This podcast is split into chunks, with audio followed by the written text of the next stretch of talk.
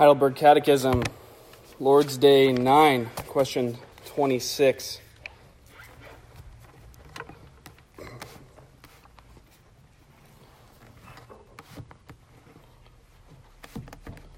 Please join with me in prayer.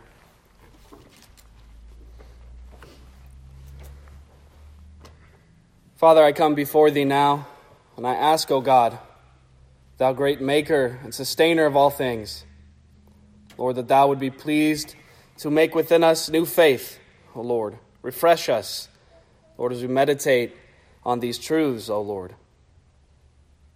God, please help equip me to preach, to speak. Lord, help us all to hear with the ears of faith that which is true. May that which is untrue fall to the wayside, O Lord. God, may the hearing of thy word preached, the hearing of this catechism question expounded be in accordance with thy word. And as it is applied to the ears, Lord, please apply it to the heart. God, we need thee, especially at times like this, O Lord. To hear thy word preached is a great blessing. Lord, help us to relish in it, to glorify thee. Lord, as we meditate on the triune nature of who thou art over the next few weeks, O Lord, help us to not try to parse out these truths, but to receive them, to accept them, to praise thee for who thou art, not try with our finite understanding to completely find out, for such a task, such an endeavor is futile, O God. God, we thank thee again for thy Son Jesus, in whom is all of our hope, all of our rest. The entire church is founded upon his work and the work of thy Spirit through us and in us. We pray these things in Jesus' name. Amen. Lord's Day 9, question 26.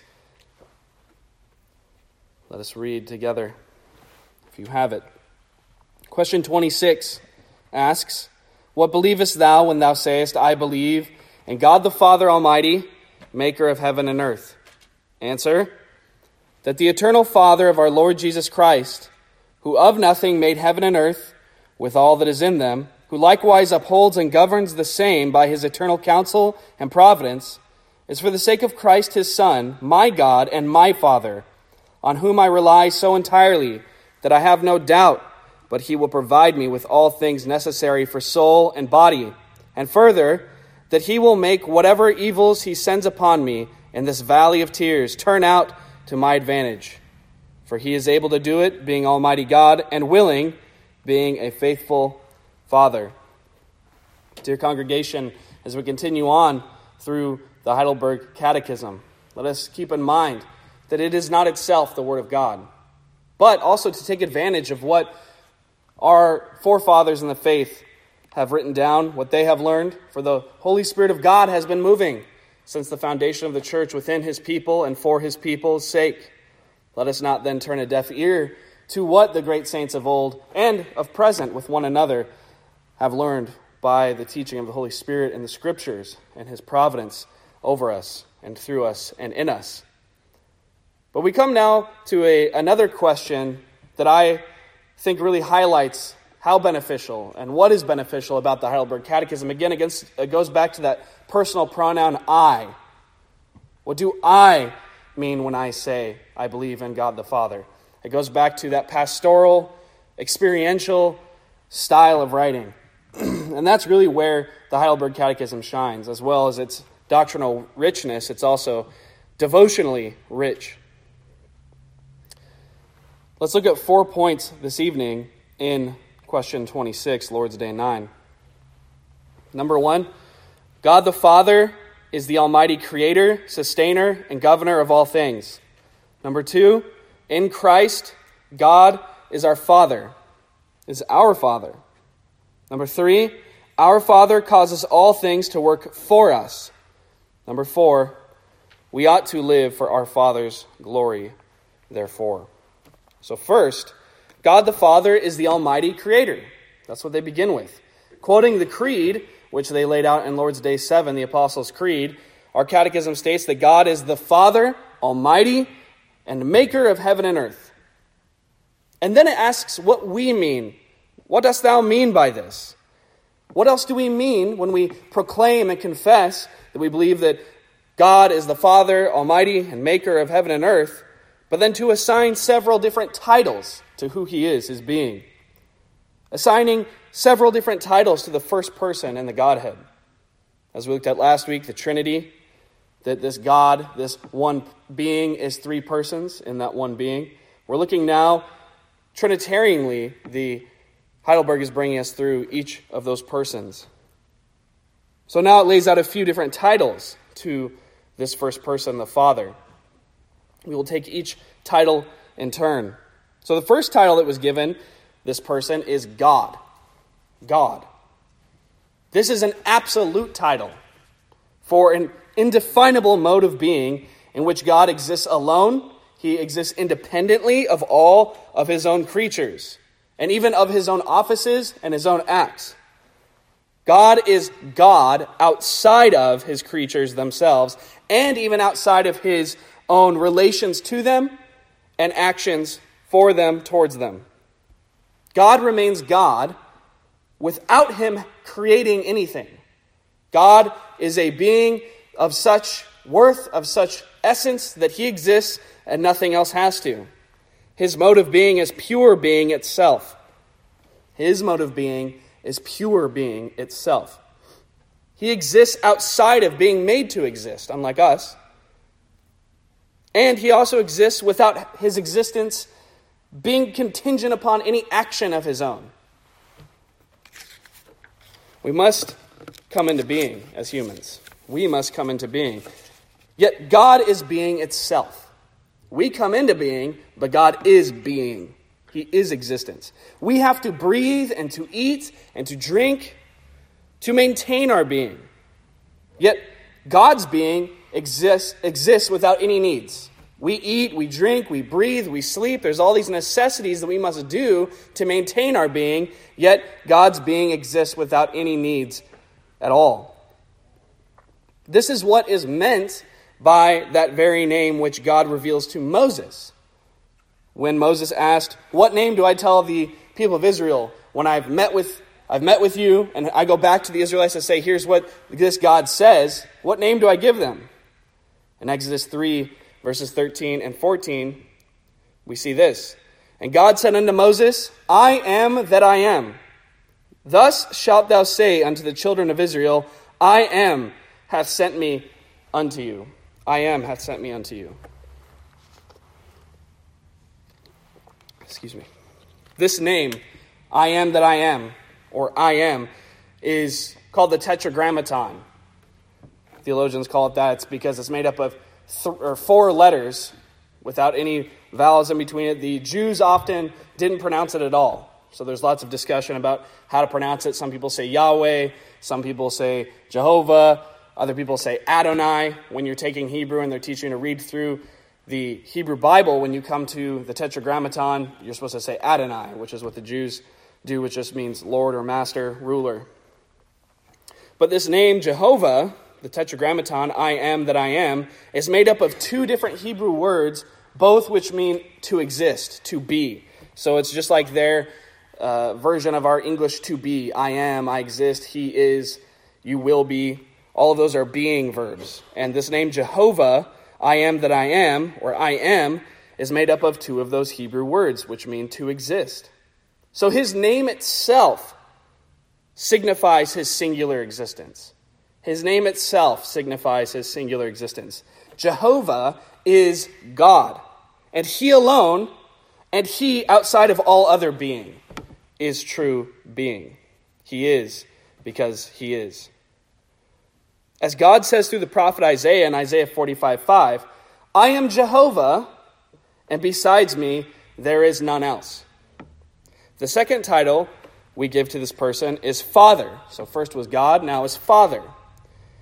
This is a relative title, meaning It demonstrates how God relates to his creatures, his relations to his creatures. He is the Father of all being because from him alone does anything have its existence. So he is Father of all creation in, an, in a sense, because without him there would be no existence at all. Just as a child does not have any being outside of his father, so too nothing in creation exists without God as its father. By this title, we see that God is the Father of all things. But he is specifically the Father of the second person within this triune Godhead, the Son. And also, he is specifically Father over all of his elect people. So we mean, when we say Father, we mean it in a multitude of ways. It applies to a multitude of things, just like God, the title God did as well.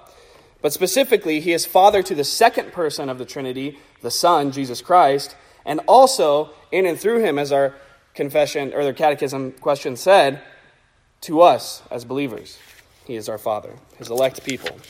In Ephesians 3, verses 14 and 15, the Apostle Paul says, I bow my knees unto the Father of our Lord Jesus Christ, of whom the whole family in heaven and earth is named so, even right there, we see the Father of the Lord Jesus Christ, and thus we are the family members within that as believers. He is our Father as well.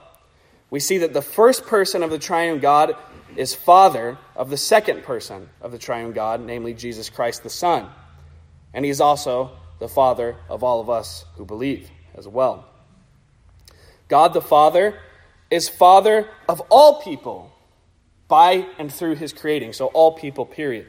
Whether you believe or not, he is your father in that sense. Because he sustain, he created them, he sustains them, and he governs them. But he is peculiarly or especially the father of all believers who are born again of his grace. So he's father in a specific and different way towards believers than he is towards non believers. Now, the first person of the Trinity, the Father, being the Father of the Lord Jesus Christ, that does not in any way diminish or lessen or subordinate the second person of the triune God, the Son, Jesus Christ. Amen. He is the Father. The first person is the Father. The second person is the Son. But that doesn't d- diminish in any way or subordinate the role of Jesus Christ, the second person of the Trinity, to the first person of the Trinity, the Father. Why? Because there is, as we looked at last week, no difference in rank or order of being within the Godhead itself. There is no rank or order. However, and where people get confused, we do see there are different roles throughout the redemptive history that all three persons of the Trinity take on. The Father creates, the Father governs, the Father decrees, and then in that that's in the redemptive history. And then in the redemptive history, the Son actually does the work as the mediator here on earth. That was the role he undertook in the covenant of redemption. And then the Holy Spirit applies it. So that's where people start to try to read into that, or maybe even too biblicismly, if that's a word, try to then just say that's what's happening. Well, we see that they're taking on these different roles, so therefore there is a subordination of sorts happening here, and that is not actually what the scriptures teach. So we have to be careful when we're talking about this. The relationships between the three persons of the Godhead are relations which we cannot understand. So we don't need to then try to read into it too much and then end up with subordinationism or modalism, etc., any of the other Trinitarian errors. We cannot even begin to comprehend what these relationships are and how they work, we can only explain them in the way Scripture has explained them to us Father, Son, Holy Spirit. It appears that the Son was from all eternity. It also appears that the Son was equal in glory and that the Holy Spirit comes proceeding from both the Father and the Son, and that the Son is equal. We see all these things, so we need to just leave it where the Scriptures leave it and not try to add anything else in.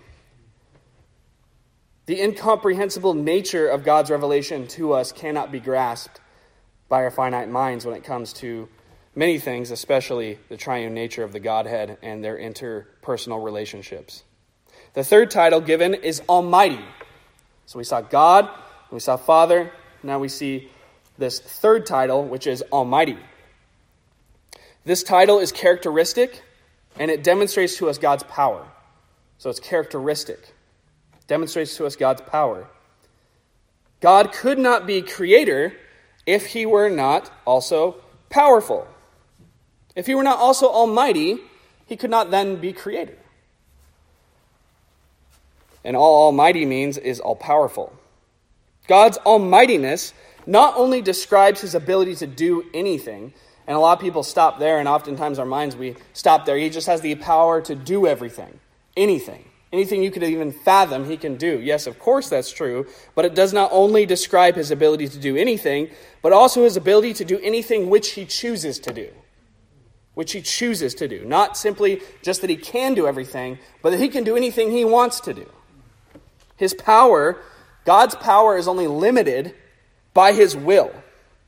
He can do what pleases him to do. He can do anything he pleases to do, and he can prevent anything he pleases to prevent. And all for his own ends and his own glory. So his power goes beyond just the ability to do anything. There's lots of people in this room who can do many physical acts that you don't do. However, there are things that you cannot do. And you cannot do everything that you would do. Whereas God can not only simply just do everything and anything, he actually does whatever he chooses to do. His power is not limited in anything other than but his decree, his will. God, as Father Almighty in Ephesians 1, verse 11 states, worketh all things after the counsel of his own will. And as the psalmist states in Psalm 115, 3, our God is in the heavens, he hath done whatsoever he hath pleased. God is almighty, and therefore God does all things whatsoever he desireth, according to the effectual working of his power. Ephesians 3 7. The fourth and last title we give God, this first person of the triune Godhead, is Maker or Creator. So the fourth title is Maker or Creator. Now, this title is what some theologians have called an executive title. Why? Because it represents God the Father as not merely possessing infinite power, but also as exerting it in the first great work of his will, namely the creation of all things, the creation of heaven and earth. Our catechism in this question answers, in this answer, it states that, quote, the eternal Father of our Lord Jesus Christ made heaven and earth with all that is in them from nothing so from nothing, he created all things in his executive title as creator or maker.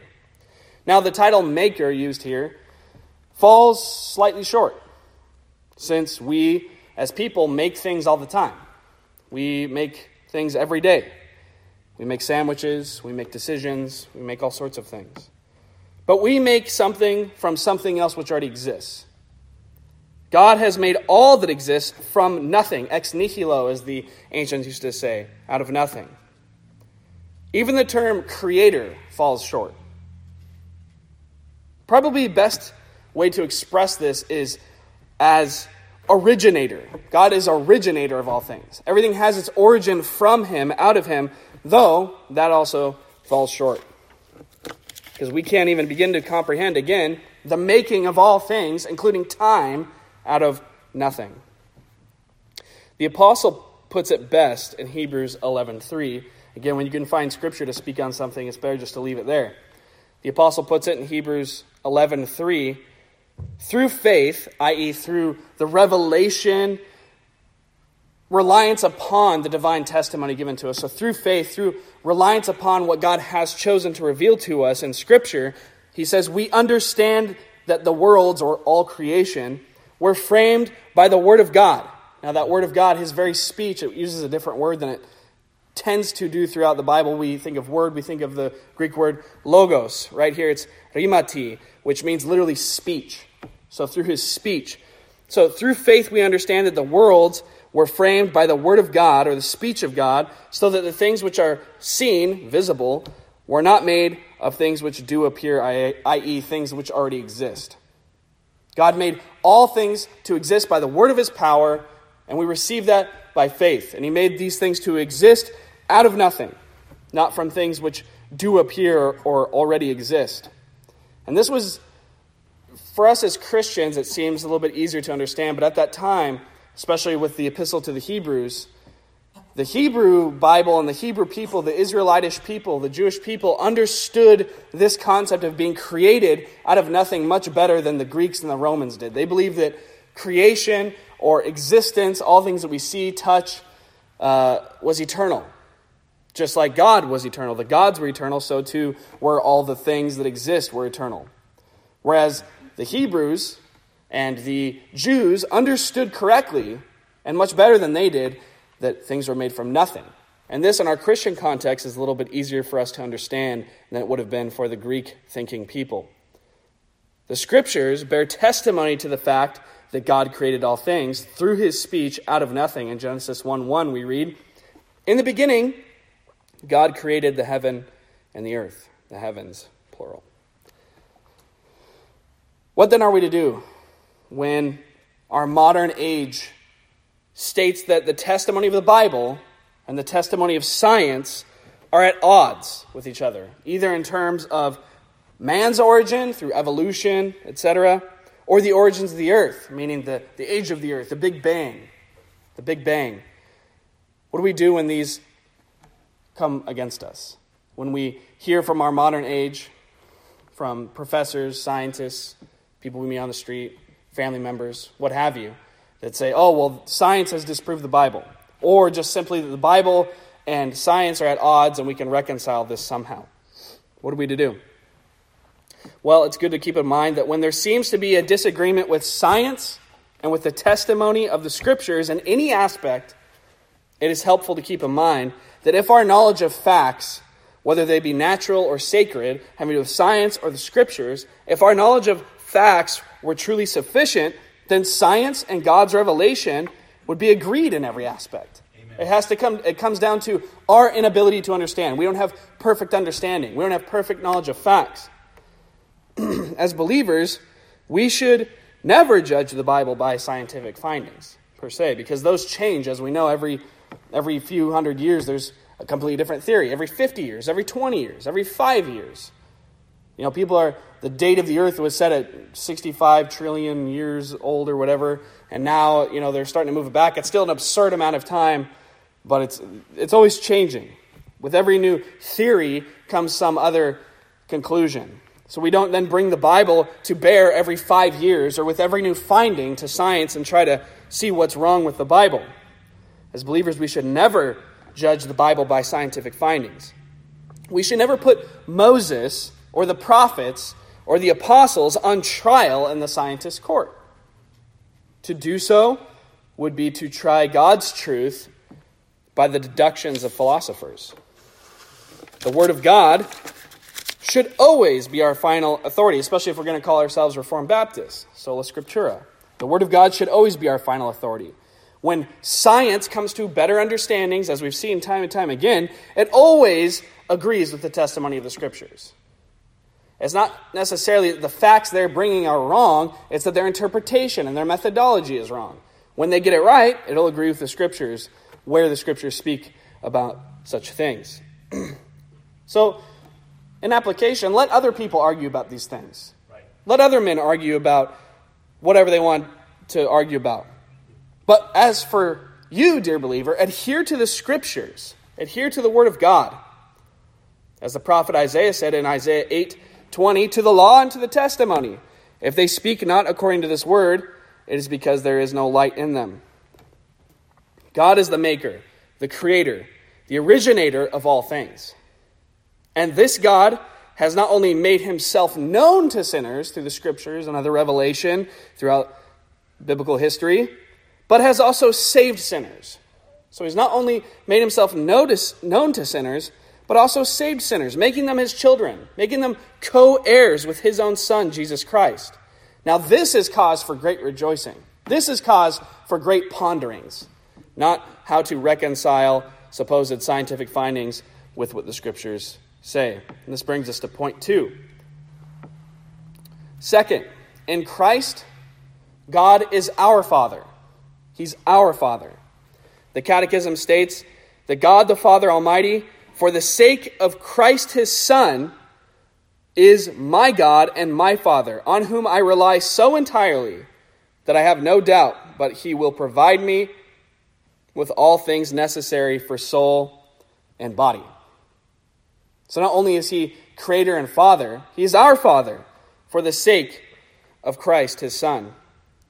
So through our faith in Christ, by God's grace alone, the Father of Jesus Christ is made our Father. In our receiving of Jesus Christ, we are united with Him in God, to God as His children. We receive Christ our Lord as our Redeemer by faith, and then are received by God as His own children. In John 1, verses 12 and 13, it says, But as many as received Him, Jesus, the Word, to them gave He power to become the sons of God, even to them that believe on His name, which were born not of blood, nor of the will of the flesh nor of the will of man, but of God. When we receive Christ by grace through faith, we are united with him to God as his children. This is called the doctrine of adoption. Our confession states the doctrine of adoption this way in chapter 12 quote, All those who are justified, God vouchsafed or promised, in and for the sake of his only Son, Jesus Christ, to make partakers of the grace of adoption, by which they are taken into the number and enjoy the liberties and privileges of children of God. Have his name put on them, receive the spirit of adoption, have access to the throne of grace with boldness, and are enabled to cry, Abba, Father.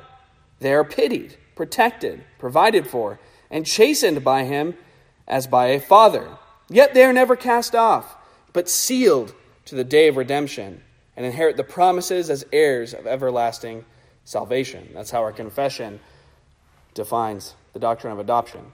It's interesting, Joel Beeke a few years ago realized that there was a staggering dearth of information. There was hardly anything he could find on the Puritans on adoption. He said, Did the Puritans just not talk about the doctrine of adoption? Well, it's even interesting in our confession, chapter 12, that's it. That's their section on adoption, is that one paragraph. It's a good paragraph. And it's the same in the Savoy, it's the same in the Westminster. But is this all they said? Is this all the Puritan authors that Beeke was looking to said about it? You end up digging and digging and finding a lot of old out of print books that you can't find that had 16th century bindings on them, etc. And they wrote a ton. And he, wrote, he, he boiled it all down into a little pamphlet. It's, uh, I think, 95 pages. The Puritans on Adoption. But what was shocking to him about it is this is one of the most important doctrines in Christianity. And it seems that it didn't get much light shed on it. What's so important about it is because in it is summated who we are in Christ. We are his children. We are united to him. We have the spirit of adoption. Now, at the moment of salvation, we can't piecemeal salvation and what happens. Are you justified first? Do you repent first? Do you have faith first? Are you sanctified? That, that's where we get into a lot of trouble, a lot of heretical doctrine. In, the, in a moment of time, in the twinkling of an eye, we are saved. And at that very moment of salvation, we are born again by the power of the Holy Spirit. The work of Christ is applied to us, namely his satisfying the wrath of God against our sin and his attaining perfect righteousness on our behalf. That's given to us, it's applied to us. The Holy Spirit is given to us as a sign and seal of our glorification, our redemption. The process of sanctification is begun, and we are made children of the living God through the spirit of adoption. I mean, that, that's part and parcel of our Christian life. That is the essence of who we are as Christians, as a spirit of adoption, is the doctrine of adoption, that we are God's children. We're not just saved, put to the side. We are actually God's very children. The Apostle Paul writes in Romans 8, verses 15 through 17 famous portion of Scripture. Paul says, For ye have not received the spirit of bondage by the law, again to fear, but ye have received the spirit of adoption, whereby we cry, Abba, Father. The Spirit itself beareth witness with our spirit that we are the children of God. And if children, then heirs, heirs of God, and joint heirs with Christ, if so be that we suffer with him, that we may be also glorified together. I mean, that's a key passage. That's a key passage. That's a deep spiritual truth. What is the practical results of this verse, of this truth? Assurance. Assurance. The Spirit itself beareth witness with our spirit that we are the children of God, that we can cry out, Abba, Father, to God, not only as our maker, our ruler, our governor, our sustainer, but as our Father. Now, assurance should flow out of that, namely, that we are provided for as God's children, who have been made co heirs with Christ. He doesn't just leave us there and that's it. God's owning of us as his children demonstrates his great love for us. 1 John chapter 3 verse 1 the apostle John says, "Behold, what manner of love the Father hath bestowed upon us that we, we, rebels, sinners, should be called the sons of God." If you know anything of your sin, if you know anything of the depths of your sin, if you've come to see how wicked you truly are, and then to hear that you are the son and daughter of God through Christ, that we should be, of all people, called the children of God, demonstrates God's love towards us. God does not call us servants as he does the angels, nor does he call us enemies as we deserve. But God calls us his children, his children. Because of his great love wherewith he loved us, God hath quickened us together with Christ. That's what Ephesians 2, verses 4 and 5 say. And he's done this, delivering us freely from our sins by his grace through faith in Christ's person and Christ's work. So, God, without whose will a sparrow, even the smallest, most pathetic, and useless bird, does not fall to the ground without his will, this same God owns us as his own children. As his own children. Children who are begotten again, born again through his word of truth by the spirit of adoption who worketh within us. This should cause us, dear believers, to fear nothing. To fear nothing. Why? We should not fear of being in need. In need nor fear what some other man can do to us, nor fear any of our circumstances which we are in, though they be grievous. Why? Because God, and His fatherly, His tender, His loving care for us, His children, truly does care for us. He truly does love us. He truly does watch over our needs. He doesn't leave us destitute of our daily bread, but He provides for all our needs as children. That includes spiritual needs as well as physical needs. As well as physical needs. We do not need to be anxious, dear church. Rather, we ought, in everything, by prayer and supplication with thanksgiving, let our requests be made known unto God. That's Philippians 4 6. We must heed, as believers, as children of God, Jesus Christ's words, through whom we are made children of God. So it's probably good to listen to what he has to say here. He says, Take no thought, saying, What shall we eat, or what shall we drink, or wherewithal shall we be clothed? For after all these things do the Gentiles seek. For your heavenly Father knoweth that ye have need of all these things. But seek ye first the kingdom of God and his righteousness, and all these things shall be added unto you. Now, that doesn't mean you're just going to get anything you want. That doesn't mean you're not even going to have times of famine times of emptiness, times where you are in need. But it means that God is working all of those things for your good, that He knows of them and He has not abandoned you, but is taking care of you through those things, through your supposed lack. So do not worry about it, for He cares even for the sparrow. So Jesus says, here's what you should care about seek first the kingdom of God and His righteousness. And His righteousness. This is the practical outworking of knowing that we are God's children assurance. An assurance that when we rely entirely upon God, as the Catechism said, when we rely entirely upon God as our Father, we will have no doubt but that He will provide for us with all things necessary for our soul and our body. Third point. Third,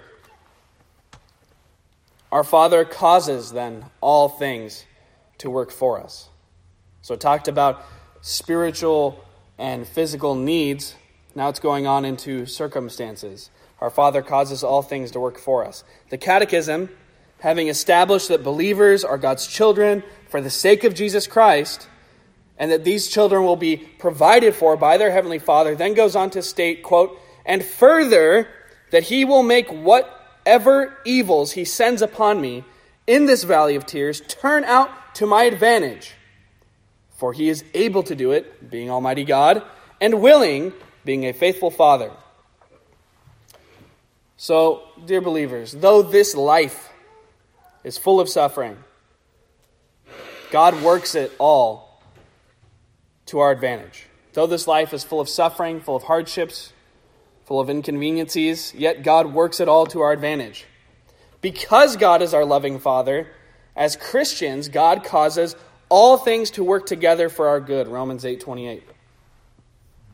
Whatever evils that He does send upon us, He uses to either chasten or bless us. If you've ever been chastened, you know that that's actually a huge blessing. no one, no one understands truly and deeply and experientially understands the strength and power that is available to you and I in Christ besides those who have had to bear heavy crosses. The Apostle Paul, placed under the cross of that thorny affliction in his side, cried out to the Lord that he might remove the thorn from his side. Three times he did this. Whatever God places upon us to cause us to realize our dependence, our need upon him, ought to be viewed as the greatest of all blessings, even though in the moment it is not fun. We see this played out time and time again in the saints and the scriptures. Paul did not realize that this weakness that was placed upon him by God's hand was actually the very catalyst to his strength until it happened. It caused Paul to realize the utter dependence he needed to have and did have upon God, and that God was completely able to sustain him in all of his difficulties, all of his circumstances. You remember also Jacob. He did not realize his utter need and dependence upon God until God caused him to go halting upon his thigh into the arms of his avenging brother Esau. He now could not run and he could not fight, for his hip was injured. He had to be completely at the mercy of the Lord. And if you read his prayer in that time, he gives himself over to God and says, You deal with this. My brother Esau is coming. And God worked it for his good. Gave him a chance to give, to restore the blessing he stole from Esau. It's an amazing passage. David did not realize his dependence upon God until the kingdom was stripped from him. There's many psalms from that time that really reveal that. Even Job, faithful Job, did not realize truly the dependence he needed to have upon God until all of his possessions were turned to dust, including his own children. Those things that cause us to long after God are our best blessings in this life. They will cause us to know experientially and not just intellectually what the Apostle Paul meant when he said, Most gladly, therefore, will I rather glory in my infirmities, that the power of Christ may rest upon me. Therefore, I take pleasure in infirmities, in reproaches, in necessities, in persecutions, and distresses for Christ's sake. For when I am weak, when I am weak, then am I strong. That's 2 Corinthians 12, 9 and 10. It wasn't until God told him, Paul, my grace is sufficient for thee, for my strength is made perfect in weakness. It wasn't until that point that Paul was able to embrace his sufferings and weakness as his true blessings and his true strength. And sometimes these are very devastating events in our lives, other times they're more lesser. But either way, when God shows us just how much we need to depend on, to depend on Him, that's when we should praise Him, bless Him, thank Him, and realize that this is the greatest gift put before us. None but those who are thirsty know what it is to have their thirst quenched. So also, none but they who thirst after God know what it is to be filled by Him. The psalmist said something similar to this in Psalm 42, verses 1 and 2. As the hart panteth after the water brooks, hart meaning the deer, the young doe, as the deer panteth after the water brooks, so panteth my soul after thee, O God. My soul thirsteth for God, for the living God. When shall I come and appear before God? An animalistic, panting, longing after water. Have you ever seen a dog outside in the heat playing and it comes in and just lapping it up? Or if you've ever been the point where you're actually concerned about dehydration here in the summer in Arizona, you know what it is to have that physical thirst, that physical longing to have your thirst quenched. This is what the psalmist was saying about God. The psalmist is David, as he's writing this. He was actually fleeing from uh, Absalom, his son. Kingdom had ripped from him. He was unable to go to the public worship with the people of God. And he was saying, My soul, my heart is panting, is longing after God. So, so my soul thirsteth for God, for the living God. Those are difficult times. But sometimes I look back and I long for those times again. Not for the circumstances, of course, but for that feeling of, of dependence, of need, that I must have God. If you do not show up, I will die. If you've ever been at that point, you know what a blessing it is. And what was David's comfort in all of this as he, he prayed this? If you read the rest of the psalm, the other eight verses, he goes on and on about how he's cut off from the people of God, that he, his tears have been his drink. What was his solution? How did he quench this thirst? He commanded himself in verse 11 of Psalm 42 Why art thou cast down, O my soul? He preaches a sermon to himself. And why art thou disquieted within me? Hope thou in God, for I shall yet praise him, who is the health of my countenance and my God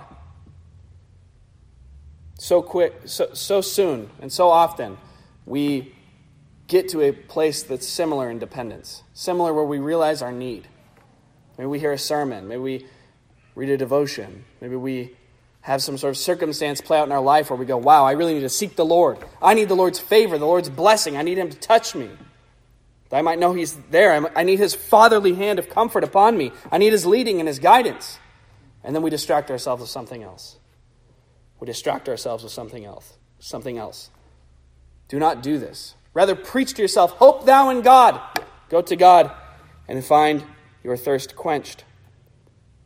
Thus, in all these things that we suffer, that we endure, these things that God places upon us in His hand of providence, we ought to know that they are for our good. And thus, we ought even to reckon that the sufferings of this present time are not worthy to be compared with the glory which shall be revealed in us. That's Romans 8 18. If we keep things in perspective, if we keep our eyes focused on Christ,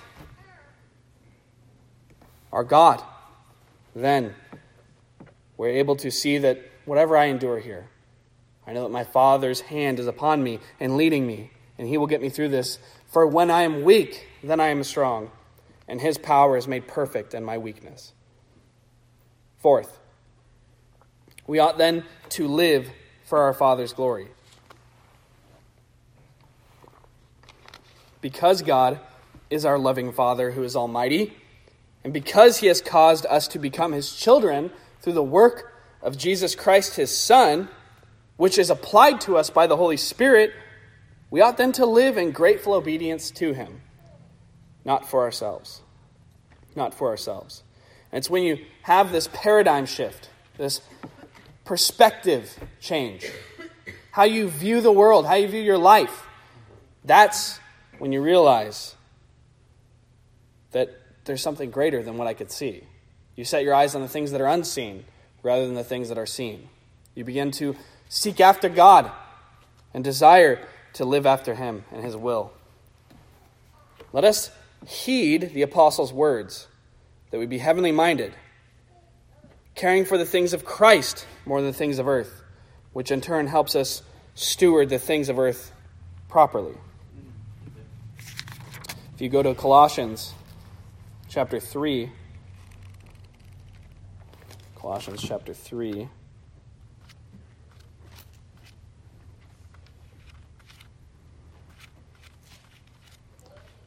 We see what the Apostle Paul says about this very thing.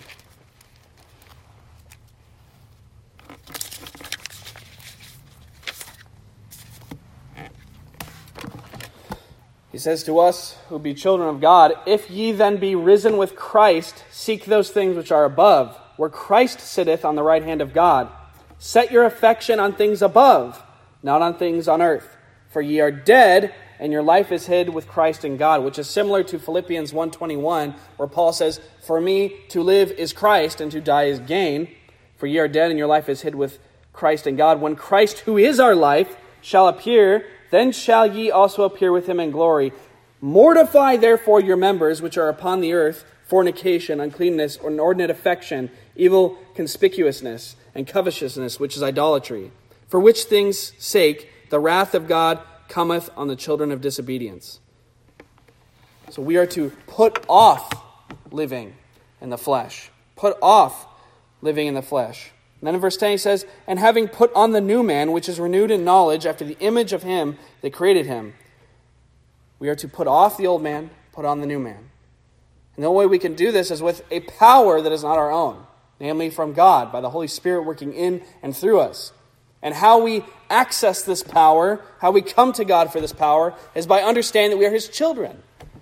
Understand that we are His children, that we depend upon Him, that we need Him and that we can come to Him boldly with assurance that He'll hear us and care for our needs.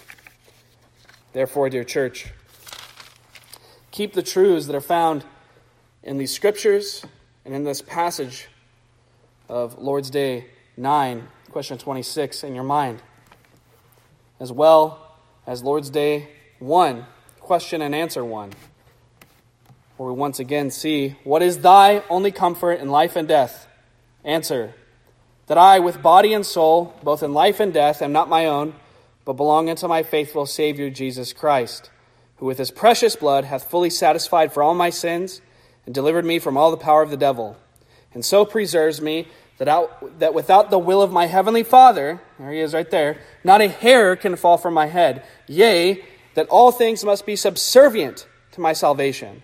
And therefore, by his Holy Spirit, he also assures me of eternal life and makes me sincerely willing and ready henceforth to live unto him. Dear church, set our, let us set our eyes on Christ, where our power is, where our life is, knowing that in and through him, by the power of the Holy Spirit who has brought us once again to life, God, the maker of all things, God Almighty, the Father of all things, is our Father and not just the Father of our Lord Jesus Christ, and we be just servants set aside. No, we are brought in as his children. We can cry out to him, the Spirit interceding for us with groans that cannot be uttered or understood. Therefore, we have all reason to hope in God, all reason to come to him, all boldness to approach him as a perfect, good, loving, and caring Father. Amen. Let us pray. Heavenly Father, we thank Thee for Thy grace, Thy mercy.